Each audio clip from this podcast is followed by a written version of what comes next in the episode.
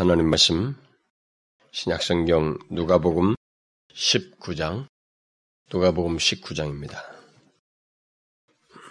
19장 제가 원래 살피려고 했던 말씀이 26절 한 절인데 전체를 좀 같이 살피는 게 좋을 것 같아서 11절부터 26절까지 좀 길어도 우리 한 절씩 교독을 하도록 합시다. 11절부터 26절까지 저희가 이 말씀을 듣고 있을 때 비유를 더하여 말씀하시니 이는 자기가 예루살렘에 가까이 오셨고 저희는 하나님의 나라가 당장에 나타날 줄을 생각함이로라.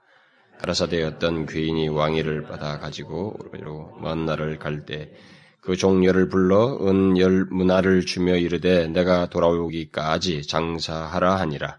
그런데 그 백성이 저를 미워하여 사자를 뒤로 보내어 가로되 우른 이 사람이 우리의 왕됨을 원치 않으노이다. 귀인이 왕위를 받아 가지고 돌아와서 은 준 종들의 각각 어떻게 장사한 것을 알고자 하여 저희를 부르니 그 첫째가 나와 가로되 주여 주의 한 문화에 열 문화를 남겼나이다. 주인이 이르되 잘하였다 착한 종이여 네가 지극히 작은 것에 충성하였으니 열 고을 권세를 차지하라 하고 그 둘째가 와서 가로되 주여 주의 한 문화로 다섯 문화를 만들었나이다. 주인이 그에게도 이르되 너도 다섯 고을을 차지하라 하고 또 한 사람이 와서 가로되 부여 보소서 주의 한 문화가 여기 있나이다. 내가 수건으로 싸두었었나이다. 이는 당신이 엄한 사람인 것을 내가 무서워함이라. 당신은 두지 않은 것을 취하고 심지 않은 것을 거두나이다. 주인이 이르되 악한 종아 내가 네 말로 너를 판단하느니 너는 내가 두지 않은 것을 취하고 심지 않은 것을 거두는 엄한 사람인 줄 알았느냐. 그러면 어찌하여 내 은을 은행에 두지 아니하였느냐. 그리하였으면 내가 와서 그리 벨리까지 찾았으리라 하고 곁에 섰는 자들에게 이르되 그 한 문화를 빼앗아 열 문화 있는 자에게 주라 하니 저희가 가로되 주여 저에게 이미 열 문화가 있나이다. 주인이 가로되 내가 너에게 말하노니 무릇 있는 자는 받겠고 없는 자는 그 있는 것도 빼앗기리라. 주인이 가로되 내가 너에게 말하노니 무릇 있는 자는 받겠고 없는 자는 그 있는 것도 빼앗기리라. 얼마 전에 제가 어느 교회의 한 집사님과 전화 통화를 한 적이 있습니다. 제가 알기로 그 집사님은 항상 하나님의 원하심과 뜻을 따라서 살고자 애쓰는 사람이고 항상 삶의 우선순위를 하나님께 두고 살아가는 참 진실한 신자입니다. 특히 그는 자신의 사업터를 중심으로 해서 예수 그리스도를 알지 못하는 사람들에게 사랑과 호의를 베품과 동시에 예수 그리스도를 전하는 데 온 힘을 쏟는 그런 사람입니다. 제가 볼 때 그는 정말로 삶 자체가 하나님 중심적이고 하나님께 충성스러운 그런 그리스도인입니다. 그런데 그가 얼마 전에 저와 통화 중에 이런 말을 했습니다. 목사님, 별로 한 것도 없이 벌써 한 해가 다 갔습니다. 매년 하나님께 다시 새해를 주시면 많은 영혼들을 위해 온 힘을 쏟고 더 많은 영혼들을 그리스도께로 인도하겠다고 했는데 1년을 돌아보면 너무나 열매가 없습니다. 작년 말에도 하나님께 다시 1년을 주시면 더 많은 영혼들을 주님께로 인도하겠다고 했는데 금년에도 마찬가지입니다. 라고 저에게 말했습니다. 그러나 제가 알기로 그는 작년에도 또 충성스럽게 살고 많은 영혼들을 인도했습니다. 그런 걸로 알고 있어요. 바쁜 사업 중에도 그는 최소한 한 20-30명씩 매년 영혼들을 그리스도께로 인도하고 또 그들을 부지런히 돌보고 또 교회 안에서 직분들이 있기 때문에 맡은 것들을 해속 감당하고 자기가 맡은 지체들, 영혼들을 충실하게 섬기는 그런 일을 한 걸로 알고 있습니다. 그런데도 그는 자신이 별로 한 것이 없다고 여기면서 작년 말에도 새로운 1년을 주시면 하나님께 더욱 충성하겠다고 하며 기도했는데 별로 한 것이 없습니다. 라고 자기의 말을 했어요. 그런데 알고 보니까 금년도 작년 못지않게 오히려 작년보다도 더 많은 수고를 했고 예수 그리스도를 알지 못하는 더 많은 영혼들을 그리스도께로 인도했어요. 제가 알고 보니까. 그런데도 그는 진심으로 금년 동안 한 일이 너무 없습니다. 너무 적습니다. 이렇게 고백을 했습니다. 그 사람은 한량한 사람이 아닙니다. 아주 바쁘게 사업을 하면서 여러 기관에서 연관돼서 교회 안팎의 기관들이 연관돼서 봉사하는 그런 사람이에요. 그렇다고 이제 죽을 때가 다 된 노인네도 아닙니다. 50대예요. 그런데도 매년 1년만 더 주시면 하나님께 더욱 많은 열매를 드리고 싶다는 소원으로 충성스럽게 살아가고 있는 것을 제가 보았습니다. 저는 그 사람이 1년을 정리하고 새해를 앞에 두고 1년만 더 주시면이라고 하나님께 기도를 매년 말에 했다는 것이 저에게 상당히 감동적이고 인상적이었습니다. 여러분들은 금년 한 해를 어떻게 보냈습니까? 이런 것을 생각하면서 묻고 싶은 것입니다. 금년 한 해를 어떻게 살았습니까? 여러분은 이 집사님처럼 그런 심정으로 1년을 살았습니까? 그런 심정으로 하나님이 주신 달란트, 곧 금년이라고 하는 시간과 금년 동안에 허락된 모든 내가 누리는 것, 소유된 것들, 물질들과 건강과 재능과 이런저런 관계와 환경들을 주님의 뜻을 충성스럽게 행하는 데 사용했느냐는 것입니다. 오늘 본문은 우리에게 그런 질문을 하게 하고 있습니다. 상세하게 살필 건 아닙니다만은 조금 오늘 본문 앞부분에서부터 조금 관련된 내용들을 통해서 우리에게 그런 질문을 하고 있는 이 내용을 살피면서 우리 자신들을 좀 살펴보고 싶습니다. 한 해를 돌아보고 싶어요. 여기 누가복음 19장 11절 이하에서 말하는 내용은 일명 문화 비유라고 말을 합니다. 이 문화 비유는 마태복음 25장에 나오는 달란트 비유와 유사한 그런 교훈을 가지고 있습니다. 그러나 비유의 내용은 이 많은 표현들은 차이점들을 가지고 있습니다. 많은 차이점을 가지고 있어요. 달란트 비유는 맡겨진 금액이 거액인데다가 종들에게 각각 다른 액수를, 다른 달란트를 맡기는 것을 보게 되는데 이 문화 비유는 맡겨진 금액이 비교적 작습니다. 작고 모든 종들에게 똑같이 한 문화씩 준다고 하는 그런 차이점을 가지고 있습니다. 그리고 이 문화 비유에는 문화를 맡긴 귀인이 왕위를 받아가지고 오려고 먼 날을 갔다고 하는 내용이 들어있어요. 이런 내용은 달란트 비유에는 없습니다. 그러나 이 두 비유의 공통점은 주인 또는 귀인이 돌아올 때 그들이 맡긴 그 달란트와 이 문화에 대해서 결산을 한다는 것입니다. 두 비유는 모두 그 달란트나 문화를 받은 종들이 결산을 하게 된다는 것입니다. 한 해를 보내면서 우리가 이 비유를 통해서 묵상해야 할 내용이 바로 그것입니다. 저는 매년 말만 되면 이 비유가 계속 생각이 나요. 제 자신에게 적용하는 차원에서 이 말씀이 자꾸 생각이 납니다. 오늘 이 비유를 통해서 그것을 묵상해야 된다고 생각이 돼요. 오늘 본문에서 말하는 문화는 일반적으로 노동자의 3개월 임금 정도의 액수라고 보통 말합니다. 그러면 이 액수는 달란트와는 달리 사업을 할 만한 그런 큰 돈이 아닙니다. 아주 작은 돈이에요. 얼마 안 되는 돈입니다.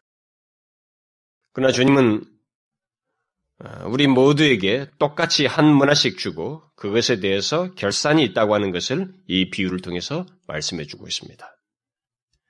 그러면 주님께서 우리에게 주신 이 한 문화는 무엇을 뜻할까요? 먼저 문맥 속에서 말하는 문화는 예수 그리스도를 통해서 구원을 얻게 된다는 기쁜 소식, 복음, 예수 그리스도를 소개받고 그래서 복음을 알고 이제 새로운 생명의 길에 들어서는 그런 것과 관련해서 얘기를 하고 있습니다. 문맥 속에서 말하는 것은. 그래서 따라서 우리들이 한 문화를 받아서 귀인이 돌아올 때까지 장사해서 이윤을 남긴다는 것은 주님이 다시 오실 때까지 또는 우리들이 주님 앞에 죽어서 서게 될 때까지 우리가 받아 소유하게 된 기쁜 소식, 이 구원의 소식을 충성스럽게 전함으로써 열매를 맺는 것입니다. 문맥 속에서 말하는 건 그거예요.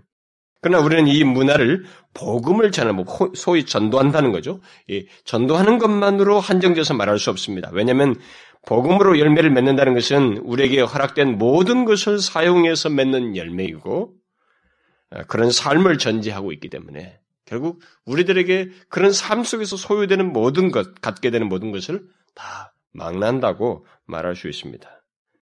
그래서 귀인이 한 문화씩 주어서 장사하게 한 것은 복음을 들은 자가 자기에게 허락된 모든 은사와 기회와 물질과 건강과 실력과 여건을 사용해서 주님 앞에 서기까지 또는 그가 다시 오시기까지 충성스럽게 복음 전도적인 삶을 삶으로써 많은 열매를 맺는 것을 말합니다. 제가 앞에서 말한 그 집사님처럼 말이죠. 그런 삶을 사는 것을 말해요. 예수 믿기 전에 우리들은 한마디로 말해서 자기 중심적이었습니다. 그렇죠? 우리는 자기 중심적이에요. 자기밖에 모르죠.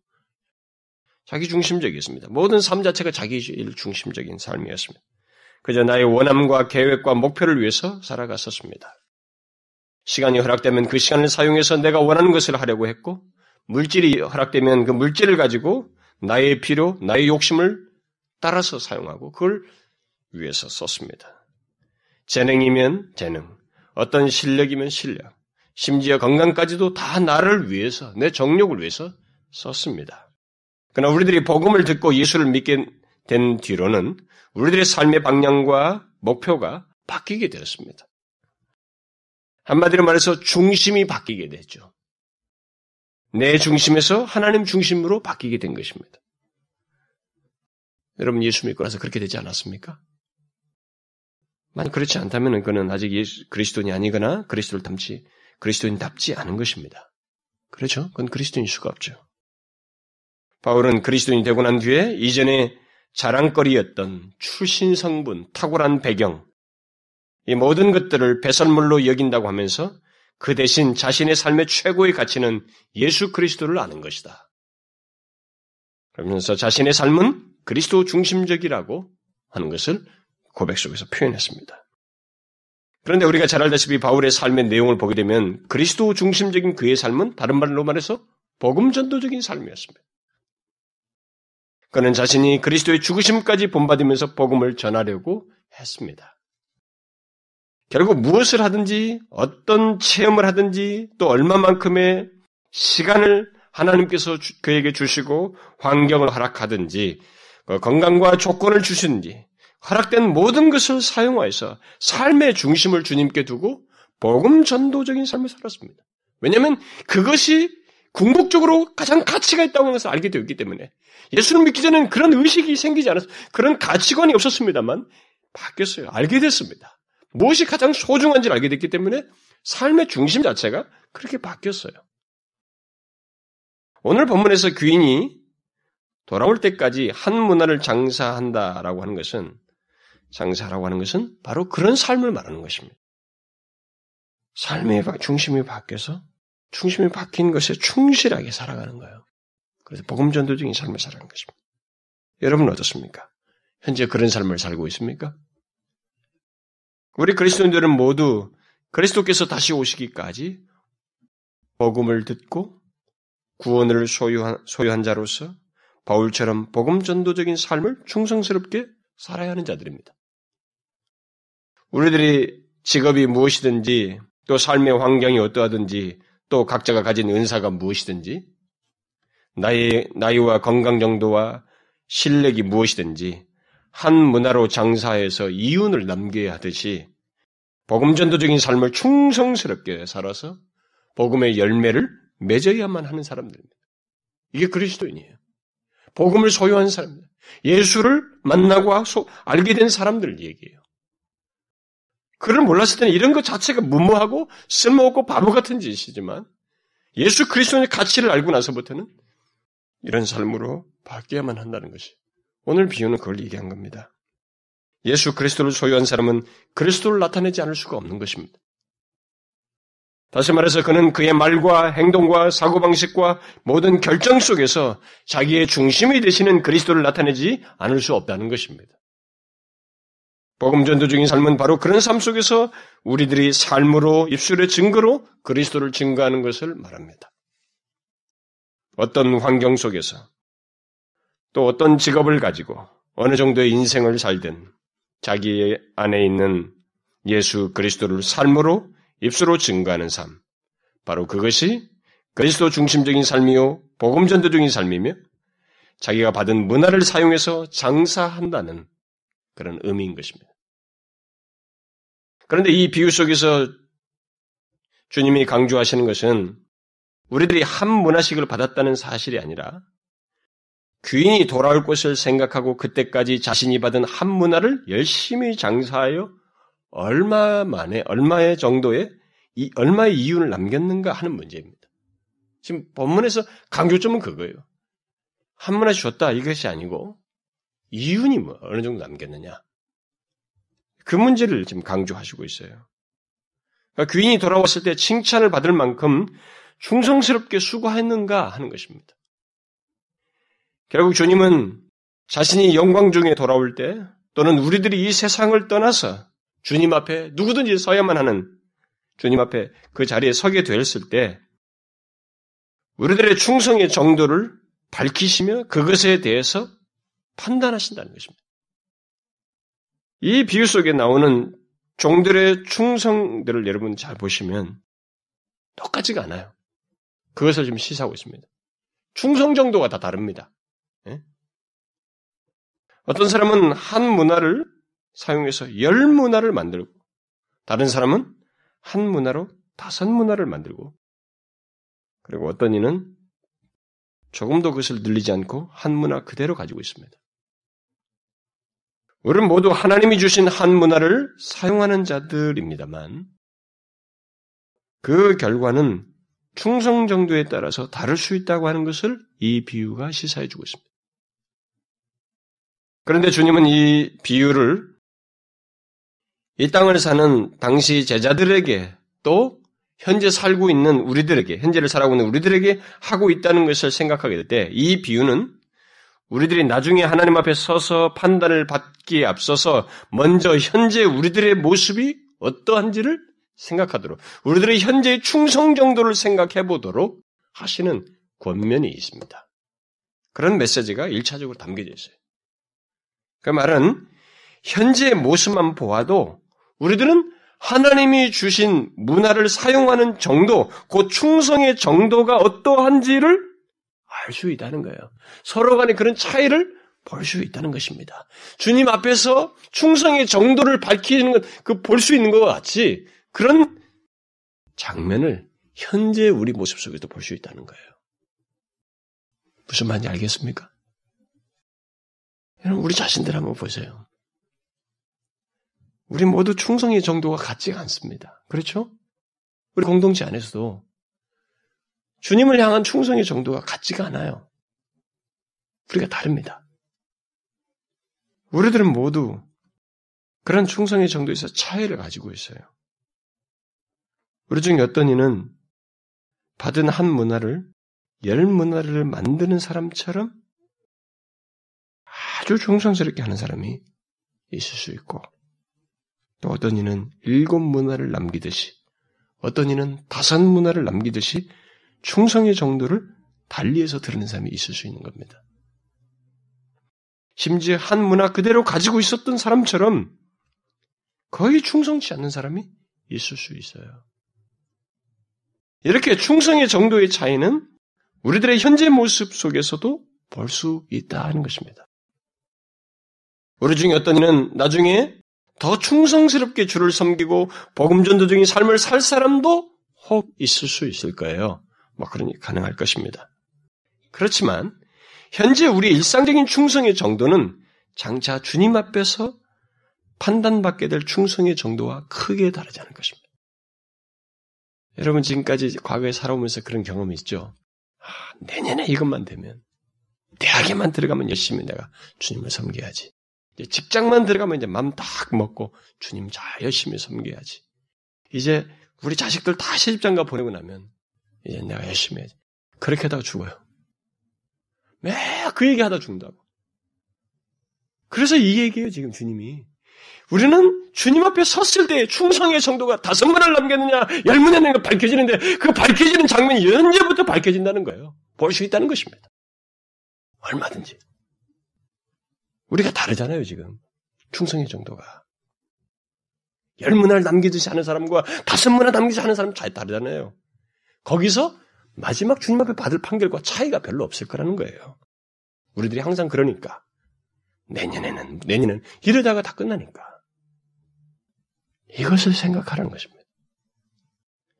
이런 맥락에서 볼 때 우리들의 현재 충성 정도를 보자는 거예요. 어떻습니까, 여러분? 주님을 향한. 자신이 받은 한 문화를 현재 어떻게 사용하고 있느냐는 거예요. 열 문화를 남길 만큼 그 문화를 주신 하나님에 대한 분명한 인식과 나에게 생명을 주시고 나에게 이런 위치와 조건을 주시고 건강을 허락하시고 금년에도 나에게 이런 여건과 모든 것을 허락하신 그 문화를 주신 하나님을 기억하고 그가 다시 돌아올 것이라고 하는 그 생각 속에서 긴장감을 가지고 내일이라도 내가 주님 앞에 설 것이라고 하는 긴장감을 가지고 그분에 대한 신뢰를 근거로 해서 현재 충성스럽게 복음전도적인 삶을 살고 있느냐는 거예요. 혹시 최소한의 열심과 충성으로 그런 삶을 살고 있지는 않습니까? 혹시 여건에 따라서 적당히 복음전도적인 삶을 살고 있지는 않습니까? 마치 자신이 받은 한 문화만으로 만족하면서 그것이라도 잘 간직하다가 가면 되지. 나도 그래도 교회를 다니고 복음도 듣고 예수도 알고 하나님 섬기는 것도 아는데 이 정도 하다가 되지. 그렇게 하면서 소극적이고 수동적으로 복음전도인 삶을 살고 있지는 않은가. 어떠느냐는 거예요. 여러분은 자신의 충성 정도를 진지하게 살펴보십시오. 한번 이 비유를 통해서 지금 우리에게 하신 말씀이잖아요. 오고 오는 모든 사람들에게 현재적으로 적용하라고 주신 말씀이잖아요. 그런 맥락에서 한번 우리 자신들에게 살펴보자는 거예요. 여러분은 어떻습니까? 열 문화를 남길 정도로 그리스도께 충성을 나타내고 있습니까? 다섯 문화를 남길 정도로 충성을 나타내고 있습니까? 아니면 혹시 한 문화에서 거의 진보가 없을 정도로 거의 충성을 나타내지 않는 그런 모습으로 주님을 섬기고 있습니까? 어떻습니까? 만일 현재의 충성 정도에서 변화가 없다면 주님 앞에 섰을 때 우리들은 현재의 충성 정도가 결국 최종적인 판단의 내용이 될 것입니다. 여러분들은 그것에 대해서 자신이 있습니까? 현재의 충성 정도에 대해서 만족하고 있어요? 그래서 이 충성 정도가 마지막에 판결받아도 좋으리라고 할 만큼 확신을 가지고 있습니까?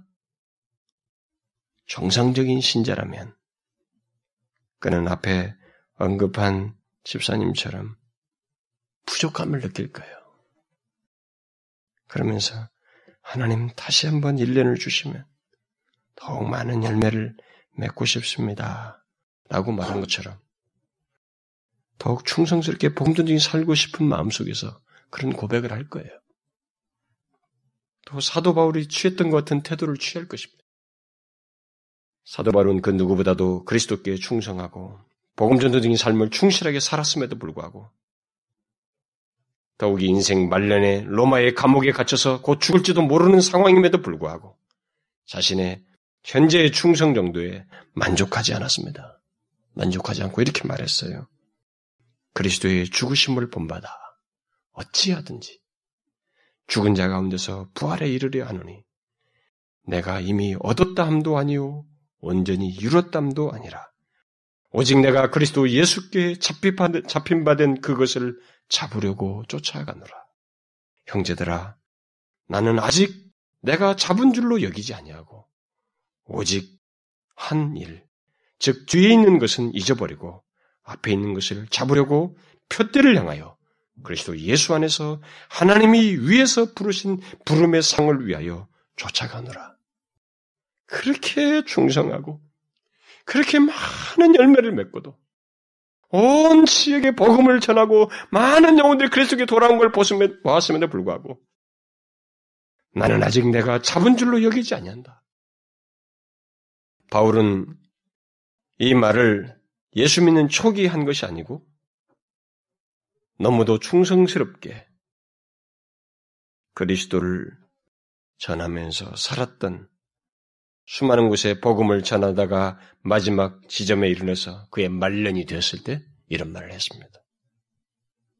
무슨 말입니까? 그런 그리스도께 대한 현재의 수고와 충성의 정도에 결코 만족하지 않았다는 거예요. 그는 자신이 받은 한 문화를 사용하여 더 많은 이윤을 남기려는 듯이 아직도 그래야 된다고 하는 생각 속에서 그의 말르님에도 불구하고 그렇게 고백했던 것입니다. 여러분, 우리는 어떻습니까? 현재의 충성 정도에 여러분들은 만족하셔요? 장차 하나님 앞에 섰을 때 현재의 충성 정도로 판단을 받아도 좋다고 생각하십니까? 혹이라도 그러하다면, 현재의 충성 정도에 만족하고 있다면 그 사람은 주님께서 우리 각자가 나타낸 충성의 정도에 대해서 다른 평가를 내리신다고 하는 것, 각각 다른 권세를 허락하신다는 것을 기억하셔야 됩니다. 오늘의 이 문화 비유는 아주 독특한 내용을 담고 있어요. 달란트 비유에서 볼 수 없는 내용을 얘기하고 있습니다. 본문에서 주님은 한 문화로 열 문화를 맡은 자에게 열 고울 권세를 차지하라고 말하고 있습니다. 그리고 다섯 문화를 만든 자에게 똑같이 열 고울을 차지하라고 말하지 않고 그가 남긴 것에 비례해서 다섯 고울 권세를 차지하라고 말하고 있습니다. 우리가 이것을 알아야 돼요. 결국 주님은 많이 충성하여 많은 열매를 맺은 사람에게 많은 권세를 차지하게 하실 것이라고 말씀하고 있습니다. 주님께서 충성에 비례해서 권세를 차지하게 하신다는 것은 현재의 충성 정도가 장차 있게 될 영광스럽고 복된 섬김과 연관이 있다는 거예요. 장차도 우리는 하나님 나라에 무슨 뭐 천국 무슨 이런 얘기 하면은 사람들이 그냥 그저 뭐 안락의자에 있는 것처럼 그냥 편안하게, 그래서 이 모슬렘들이 이 순교할 때 성전이라고 하면 순교할 때 그 순교할 때 자극받는 것 중에 하나는 바로 천국에 직행한다라고 생각을 하면서 그 자폭할 때, 폭탄 들고 할 때 왜 이것을 두려워 떨면서도 막 자신을 막 외치면서 하냐면은 죽으면 바로 천국 직행한다고 믿고 있어요. 그들의 모슬렘 교리가 아주 잘못됐죠. 바로 천국에 직행한다. 그런데 천국 직행하면 무슨 일이냐면 수많은 여자들이 자기를 반긴다는 거예요. 그러니까 무슨 거기 가서 무슨 이 세상의 쾌락을 더 증폭시키는 것으로 생각해요. 천만의 말씀이에요. 여러분, 성경을 좀 끝까지 제대로 아셔야 돼요. 균형 있게. 성경이 하나님이 계시한 걸 잘 보셔야 됩니다. 뭐예요? 이 세상에와 같은 죄가 더 이상 없는 것이에요. 욕심이 통용되지 않아요. 사랑이 통용된다고. 하나님이 그 거룩하신 하나님을 대면하는 것 속에서 말할 수 없는 감격과 희열, 여러분들이 사심 없이 자기에게 말할 수 없이 기쁜 그 평안과 기쁨을 맛본 적이 있어요? 그것은 아주 일면입니다. 그것에. 그러면서 거기서 우리는 우러남과 감격 속에서 여러분 누군가를 막 사랑할 때 막 해주고 싶죠. 일 시키면 누가 돈 주고 일 시키면 억지로 하는 사람이 누군가 사랑했을 때 그 관계 속에서는 그 사람을 위해서는 뭐 지방이라도 내려가고 싶고, 응? 뭐 기꺼이 좋은 것을 해주고 싶죠? 바로 그런 현상이에요. 하나님 안에서의 행복과 희열 속에서 기꺼이 주님을 섬기고 싶은 우러나오는 사랑의 동기 속에 사는 그렇게 영광스러운 복된 섬김에 권세에 참여하는 것에 이런 얘기를 하는 거예요. 10골 권세, 5골 권세.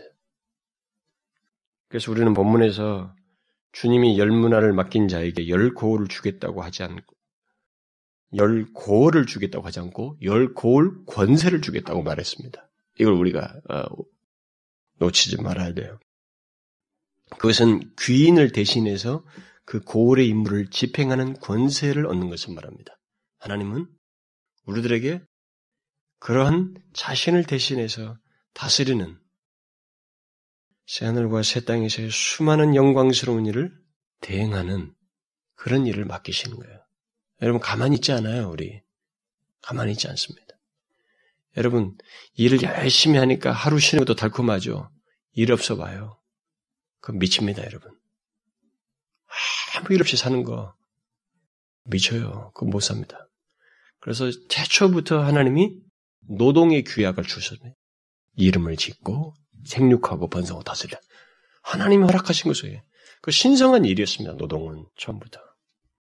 하나님도 일하시다가 쉬신다고 그러셨고. 그것은 우리에게 좋은 거예요, 여러분. 근데 그 모든 완전한 조건 속에서 하나님의 그 권세를 맡아서 그 일을 집행하는 일을 세상과 새 땅에서 하게 하신다는 거예요. 근데 여러분 보세요. 5골 한 사람하고 10골 한 사람 차이가 있잖아요, 여러분. 우리들 속에서도. 이게 진심 문제를 가지고 주님 파악하시는 건데, 여러분, 10골 권세를 가진 사람, 열 문화를 남긴 사람 보십시오. 그 사람의 마음이 뭐가 있겠어요? 한 문화 그대로 가진 사람과 마음이 다르죠, 여러분. 주인에 대한 마음과 태도와 모든 게 다릅니다. 주님은 그것을 그대로 확장시키셔서 일을 맡기셔요. 그 얘기예요, 지금. 장차 새하늘과 새 땅에서 영광 중에 주님의 일을 더욱 많이 맡겨서 봉사하는 일을 하게 하실 것이다 라는 것입니다. 반면 한 문화를 받았지만 주님께 대한 잘못된 태도와 나태함으로 조금도 남기지 않는 자는, 곧 복음 전도적인 삶을 충실하게 살지 않는 자는 주님 앞에 섰을 때 책망을 받고 수치심을 당하고 다스리는 권세를 얻지 못한다라고 말을 하고 있습니다. 이렇게 충성의 정도에 따라서 우리들은 모두 각각 다른 판단을 받을 수 있다고 하는 것을 여기서 기억해야 됩니다. 주님은 그것을 말씀하고 있어요. 물론 하나님 나라는 어떤 계급사회가 아니에요. 어떤 것을 해도 우리가 지체 안에서도 심장의 기능과 손톱의 기능, 이게 다 다르죠. 그러나 없으면 안 되는 것처럼 그런 기능이 있어요. 그래서 한 몸에 유니티가 있죠. 이런 유기적인 몸체로서 움직이는 것이 있습니다만, 그러나 역할을 이렇게 해서 구분하는 거예요. 응? 열문을 남긴 자에게 더 많은, 더 비중을 더 크게 갖는 일을 맡기는 거예요. 심장의 기능을 하고, 간의 기능을 하고, 뭘 기능을 하듯이 그런 기능을 하게 하는 것처럼 그렇게 하신다는 거예요. 그러므로 우리는 이것을 기억하고 현재 자신의 충성 정도를 진지하게 생각하셔야 됩니다. 그냥 이렇게 가다가 천국 꼴인 이런 거 아니에요, 여러분. 하나님은 판결하고 있습니다. 결산을 하셔요. 그래서 우리는 바울처럼 만족하지 말아야 됩니다. 바울처럼 만족하지 말아야 돼요. 마지막까지 그렇게 열심히 하나님을 섬겼음에도 불구하고 만족하지 않았던 것처럼 그래야 됩니다. 그 다음 주님은 이 비유 속에서 마지막으로 열 문화 남긴 자에게 한 문화를 그대로 간직한 그 사람 것을 뺏어가지고 그에게 주셔요. 주시면서 오늘 제가 강조하려는 그 말씀을 하고 있습니다. 무릇 있는 자는 받겠고 없는 자는 그 있는 것도 빼앗기리라. 뭐예요? 많이 충성한 자에게 더 받게 하시는 일을 하고 없는 자는 빼앗어요. 이런 일을 하십니다. 무슨 뜻이에요? 제가 오늘 강조하려고 하는 말씀이 바로 이거예요. 이건 아주 의미심장한 말씀이거든요. 그는 처음에 모든 사람에게 한 문화씩 주었다고 말씀하셨습니다. 그렇다면 모든 사람이 최소한 한 문화씩 가지고 있을 것이기에 모두 있는 자이다 라고 말을 해야 돼요. 그런데 주님은 본문에서 있는 자와 없는 자를 나누고 있습니다. 무슨 말인지 알겠어요? 한 문화씩 다 줬으면 10사람에게 그럼 다 최소한 하나씩은 다 있잖아요. 그러니까 다 있는 자라고 말을 해야 되는데 아니라는 거예요. 그 중에 있는 자와 없는 자를 나누고 있어요. 재밌죠? 이건 무엇을 말합니까? 바로 우리들을 판단하시는 주님의 판단 원칙이 무엇인가를 말해주는 거예요. 이 시간에 우리가 반드시 알고 기억해야 할 내용이 바로 이거예요. 본문에서 주님은 있는 자와 없는 자를 판단하시는 원칙을 우리들이 처음 받은 한 문화를 가지고 말씀하지 않는다는 것입니다. 무엇으로 말씀해요? 한 문화를 받고 난 다음에 삶을 가지고 말한다는 거예요. 한 문화를 가지고 사용한 그 다음의 삶을 가지고 있고 없고, 있는 자이고 없는 자라고 말씀한다는 것입니다. 그래서 만일 한 문화를 받고 난 이후에 그리스도께 충성하여 복음전도적인 삶을 살고 있다면 그는 있는 자예요. 그러나 반대로 충성스러운 삶이 없다면 그는 사실상 없는 자인 것입니다. 그리고 그 둘에 대해서 주님은 있는 자는 더 받고 없는 자는 있는 것까지 빼앗는 일을 행하신다는 것입니다. 그러므로 하나님 나라에서는 그리스도께 충성한 자, 곧 있는 자는 더욱 풍성함과 더 많은 기회와 복을 누리지만 그리스도께 충성하지 않는 자는 한 문화라도 있다는 생각 속에서 자기 위안과 안도감을 가지고 있는 것에 대해서 그것을 무너뜨리시고 그것마저 빼앗음으로써 정반대의 경험을 하게 하신다고 하는 것을 말씀해주고 있습니다. 그런데 여기서 중요한 것은 있는 자와 없는 자의 기준이고 하나님의 판단 원칙입니다. 있는 것과 없는 것의 기준이 뭐라고요? 한 문화를 가지고 말하지 않고 충성 여부를 가지고 말한다는 것입니다. 물질적인 개념으로만 자꾸 생각하지 마세요. 충성이 있는 것과 없는 것을 판가름하는 기준이라는 것입니다. 그렇다면 있는 자와 없는 자는 주님이 다시 오실 때, 또 우리들이 이 세상을 떠나 주님 앞에 섰을 때만 알게 되는 것이 아니고 뭐예요? 이 땅에서부터 알 수 있다는 거예요. 이 땅에서부터 이것을 미리 알 수 있다는 것입니다. 한 문화를 받고 난 이후의 삶, 그 자신이 듣고 소유한 복음을 위한 현재의 우리들의 충성 여부를 봄으로써 우리들은 자신이 있는 자인지 없는 자인지를 어느 정도 가늠할 수 있다는 것입니다. 여러분은 어떻습니까? 그렇게 볼 때. 있는 자입니까? 없는 자입니까? 다섯 문화 또는 열 문화를 남기는 충성스러운 삶을 가지고 있습니까? 아니면, 그렇다면 그 사람은 있는 자이죠. 아니면 그런 의지도 열심도 충성도 없이 한 문화 그대로 간직하는 사람입니까? 그 사람은 없는 자예요. 지금부터 우리가 볼 수 있는 것입니다. 여러분 대충 생각하지 마시고 또 무조건 이 정도면 되겠지라고 말하지 마시고 또 자기 기만에 빠지지 마시고 가능한 한 자신에게 정직하게 말씀하시면서 자신의 충성 정도를 한번 보세요. 왜냐하면 주님께서 본문에서 말하는 판단 원칙은 장차 그 앞에 섰을 때에만 적용되지 않고 이 말씀을 듣는 우리들, 제자들을 비롯해서 우리들에게 현재 삶 속에서 적용할 수 있도록 말씀하고 있기 때문에 그렇습니다. 우리는 현재 적용해 봐야 돼요. 있는 자인가, 없는 자인가. 실제로 주님은 본문 26절과 같은 말씀을 현재의 삶에 적용하도록 다른 상황에서 이 말씀을 똑같이 하셨어요. 앞에 그 누가복음 8장에 주님께서 그 말씀을 하셔요. 거기서 주님은 이 세상에서부터 있는 자와 없는 자를 보시며 있는 자는 더 받게 하고 없는 자는 그 있는 줄 아는 것까지 빼앗으신다고 말씀하셔요. 그러니까 이 세상의 삶에서부터 그렇게 하신다고 말씀하고 있습니다. 이렇게 말씀하십니다. 그러므로 너희는 어떻게 듣는가 스스로 삼가라. 있는 자는 받겠고 없는 자는 그 있는 줄로 아는 것까지 빼앗기리라. 이 말씀의 문맥은 등불이 밝히기 위해서 있듯이 하나님의 말씀을 들은 자는 거기서 멈추지 않고 믿음을 발휘해서 그것에 순종함으로써 열매를 맺어야 된다. 순종하는 일이 있어야 한다고 하는 것입니다. 그런 문맥 속에서 이 얘기를 하시는 거예요. 따라서 하나님의 말씀을 듣고 순종함으로 열매를 맺는 자는 현재의 삶 속에서 있는 자로서 구원의 축복을 점점 더 풍성하게 받는다는 거예요. 현재서부터 있는 자는 더 받게 하신다는 겁니다. 하나님의 말씀을 듣고 순종한 자, 그 열매를 맺는 자는 더욱 하나님의 것들을 이 세상에도 누리게 하신다는 거예요. 그렇죠, 여러분? 여러분, 예수 믿으면 우리가 알잖아요. 예수를 잘 믿는 사람이 더 풍성히 누려요.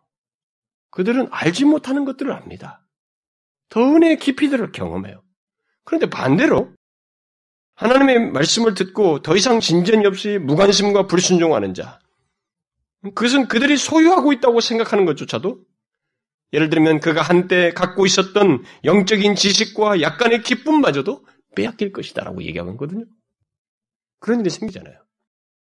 어떤 사람들이 예수 믿다가 처음에 확 뜨거웠던 경험이 있어요. 막 나름대로 기쁨도 있고 와, 그 예수님 이거구나. 자기들 처음에 막 그런 걸 경험한다고요? 나중에 그 사람들이 아, 그거 아무것도 아니다고 이렇게 말하는 사람들이 있습니다. 그게 뭐예요? 이거예요. 없는 자인 것입니다. 이 세상에서부터 없는 자가 경험하는 거예요. 그들에게 있는 것을 빼앗으신 것입니다. 그 기쁨을 못 누려요. 아주 나중에 가서 그 예수 믿은 거 다 그거 믿어봤는데 아무것도 아니더라. 성경이 그 사람들이 하는 얘기를 다 답해주고 있어요. 다 얘기 있습니다. 여러분 중에 그런 경험을 해본 사람 없어요? 여러분 이것을 알아야 됩니다. 그래서 하나님의 말씀을 듣고 순종함으로써 열매를 맺지 못하면 있는 것도 없어져요. 신앙의 진보가 없으면 있는 것도 없어집니다. 못 누려요. 이걸 아주 심각하게 생각하셔야 됩니다. 이게 하나님의 원칙이에요. 따라서 우리가 이 시간에 결론적으로 얻어야 할 교훈이 있다면 그것은 현재 하나님의 복음을 듣고 순종함으로 열매 맺는 자, 그런 자는 충성스럽게 복음전도적인 삶을 사는 자, 순종 열매를 맺고 복음적인 삶을 사는 사람은 이 땅에서부터 더욱 풍성히 받을 뿐만 아니라 장차 주님 앞에서도 풍성히 받는다는 것을 알고 지금, 현재 있는 자가 되어야 된다는 거예요. 곧 충성스러운 자가 되어야 된다는 것입니다. 한 문화를 부지런히 사용하여서 이윤을 남기는 자가 되어야 된다는 것입니다. 주님은 이 땅에서부터 하늘의 법칙을 적용하신다고 하는 것을 말씀하시고 있습니다. 다시 말해서 하나님의 말씀을 듣고 순종함으로 열매를 맺는 자에게 하나님은 그를 아는 지식과 사랑과 기쁨과 거룩과 이런 모든 구원의 축복을 더하신다는 거예요. 여러분 전기를 읽어보셨죠? 그들이 하나님을 더 알아가면서 행복해하죠. 뭐 환경은 별로 달라진 게 없어요. 뭐 더 나쁜 것 같은데도 그들이 막 그래요. 이게 뭐예요? 이거예요. 이 땅에서부터 더하시는 거예요. 구원의 축복을 더하시는 것입니다. 있는 자에게 더하셔요. 그런 사람들은 그러다가 주님 앞에 섰을 때 그는 썩지 아니할 영광과 그리스도와 함께 다스릴 권세와 각종 은혜와 복을 더욱 더하시는 것을 경험하게 됩니다. 그러므로 우리들은 이 땅에서부터 있는 자가 되어야 됩니다. 그러면 어떻게 해야 있는 자가 될 수 있으며 이 땅에서부터 더하시는 은혜를 받을 수 있을까? 이게 여러분들의 퀘스천이겠죠. 우리들이 마지막으로 알고 싶은 내용이겠죠. 어떻게 하면 있는 자가 될 수 있고 이 땅에서부터 그래서 하나님이 더하시는 은혜를 받을 수 있을까?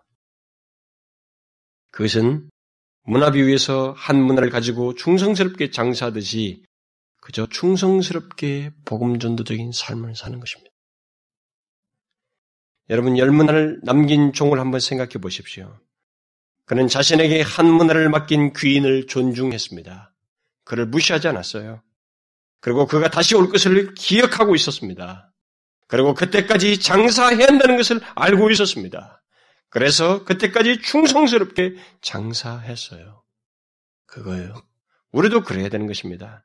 우리에게 복음을 주시고 예수 그리스도 안에서 생명을 주신 하나님을 기억하고 그것을 맡겨서 전하도록 주신 그 하나님, 전하도록 하신 주님을 존중하고 그가 다시 오신다고 하는 것, 그렇지 않으면 우리가 주님 앞에 서야 한다는 것을 기억하고 그때까지 이 땅에서 주를 섬길 수 있는 기회인 줄을 알고 충성스럽게 복음 전도적인 삶을 살아야 하는 것입니다.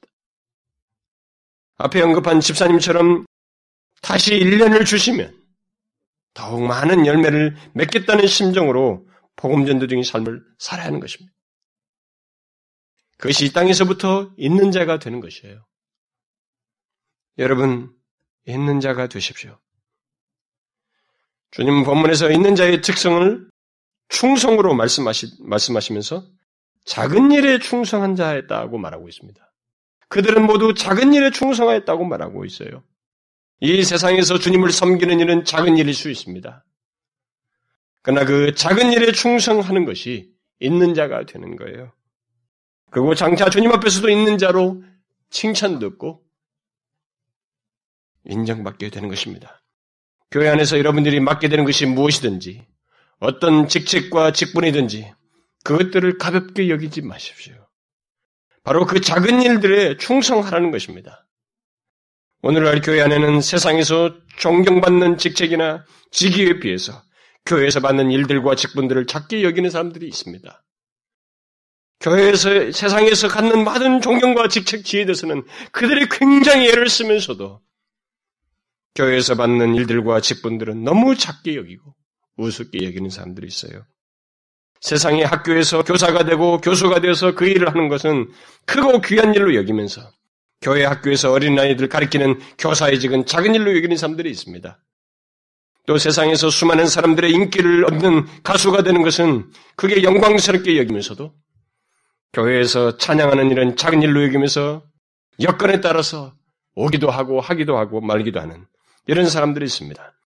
또 세상에서는 조그만 직장에서라도 직책과 지위를 얻으려고 애쓰고 힘쓰면서도 교회의 직분은 작은 것으로 여기는 사람들이 있습니다. 집사나 권찰이나 구역장이나 교회에서 어떤 교사든지 무엇을 맡든 간에 이런 것들을 흔해 빠진 것처럼 생각하고 집사 한 번 받으면 계속하는 것이지 이렇게 말하지 말아야 됩니다. 그래서 제가 매년 여러분들에게 질문하는 거예요. 면담하는 것입니다. 여러분 두고 보십시오. 하나님께서 맡기신 일을 주의 일을 작게 여기고 그것들에 충성치 않은 것이 결과가 어떻게 되는지 이 세상에서도 맛보겠지만 주님 앞에 섰을 때 여러분들은 분명하게 보게 될 것입니다. 이 말씀을 하신 분이 거짓말을 하신 분이 아니라면 우리는 분명하게 그 결과를 보게 될 것입니다. 주님은 그리스도를 위하여 무엇을 하든지 어떤 일을 하든지 어떠한 영혼을 찾아가는 작은 행동이라도 그것들에 충성하는 것이 바로 있는 자가 되는 것이라고 말씀하고 있습니다. 무엇이든지 한 영혼을 찾아서 복음을 전하는 것이든 섬기는 것이든 맡은 일을 감당하든 남들이 알지 못하는 일을 섬기든 무엇이든지 작은 일에 충성하는 것이 바로 있는 자가 되는 것이다 라고 말씀하고 있습니다. 하나님 앞에 가서 판단받는 끼에 앞서서 지금부터 그걸 인정하셔요. 그리고 지금부터 더 하십니다. 여러분 주님께서 말씀하시는 이 작은 일을 주님을 섬기는 데서 우리가 하게 되는 이 작은 일들을 귀하게 여기십시오. 충성스럽게 생각하십시오. 여러분 아직도 교회에서 조그마한 작은 일조차도 기피하고 나 아니면 다른 사람 하겠지 하는 사람이 있습니까? 주의 일을 하는 것을 우습게 여기는 사람이 있습니까? 직장생활은 칼같이 하고 친구 만나는 것은 칼같이 하면서도 여러분들의 앞가름하는 데서는 칼같이 하고 비중 있게 하면서도 주를 섬기는 것에서는 작게 여기는 사람이 있습니까? 여러분 그거 아주 잘못하고 있어요. 여러분이 예수를 모른다면 잘못한다는 말이 먹히지도 않고 할 수도 없습니다만 진짜 여러분들이 예수를 안다면 잘못하고 있는 거예요. 작은 일? 그거 충성한 사람이 있는 자예요. 그 사람에게 더 왔습니다. 주님이 그거 판결하신다고요.